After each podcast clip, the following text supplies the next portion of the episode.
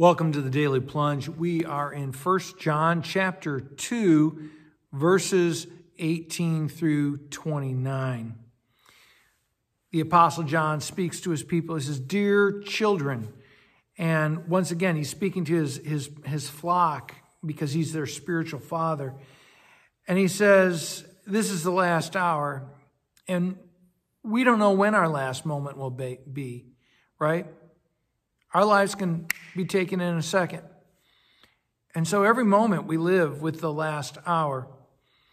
But John goes on to say that part of the reason you know we're in the last days and the last hours is because of the Antichrist.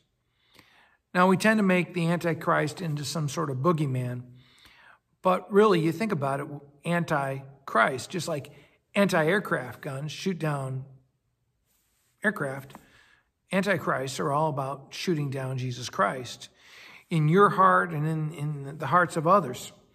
And so he says, part of the reason we know that we're in the last days is because those who used to belong to us left us.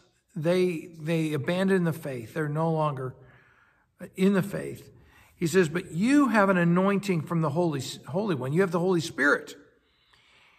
And you know the truth. And the truth is not about a set of facts. The truth is about a person. It's about the life, the death, and the resurrection of Jesus Christ and the person that you know in Christ Jesus. And he says, I'm writing you because you do know this truth. You know Jesus. And he goes on in verse twenty-two to say, you know, the liar, the liar isn't Jesus Christ who said, I'm the, the Son of the Father. The liar is this world. And it's the devil that tries to deceive us.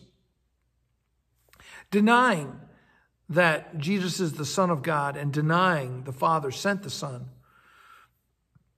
And he says, no one who denies the Son will truly be connected to the Father.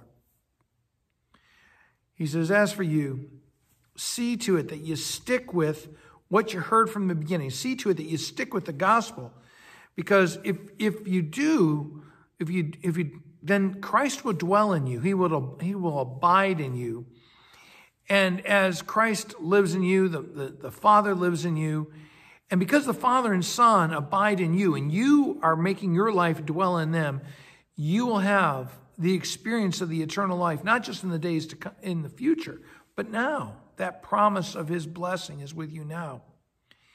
He says, I'm writing to you because I don't want you to be led astray by those who are trying to deceive people into not recognizing Jesus as, as the absolute Son of God.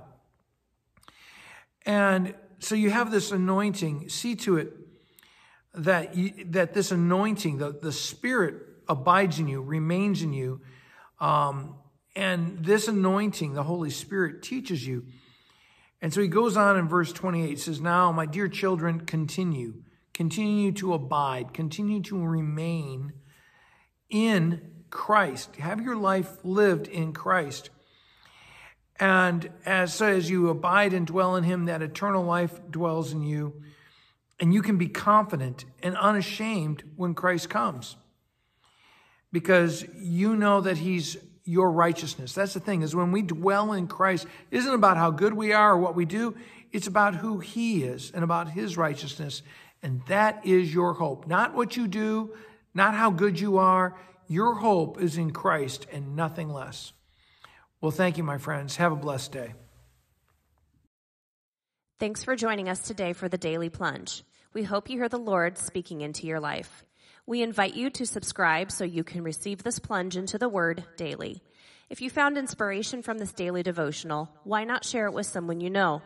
It is available in video on Facebook and YouTube and in audio format on Apple iTunes, Spotify, and everywhere your favorite podcasts are found. If you want to help support this ministry, go to Apple Podcast and give us a short five-star review. Finally, we invite you to join us for worship on Sunday mornings at Saint John's Lutheran outside Fort Wayne, Indiana. Check out our website at s j l t dot org. May the Lord bless you this day.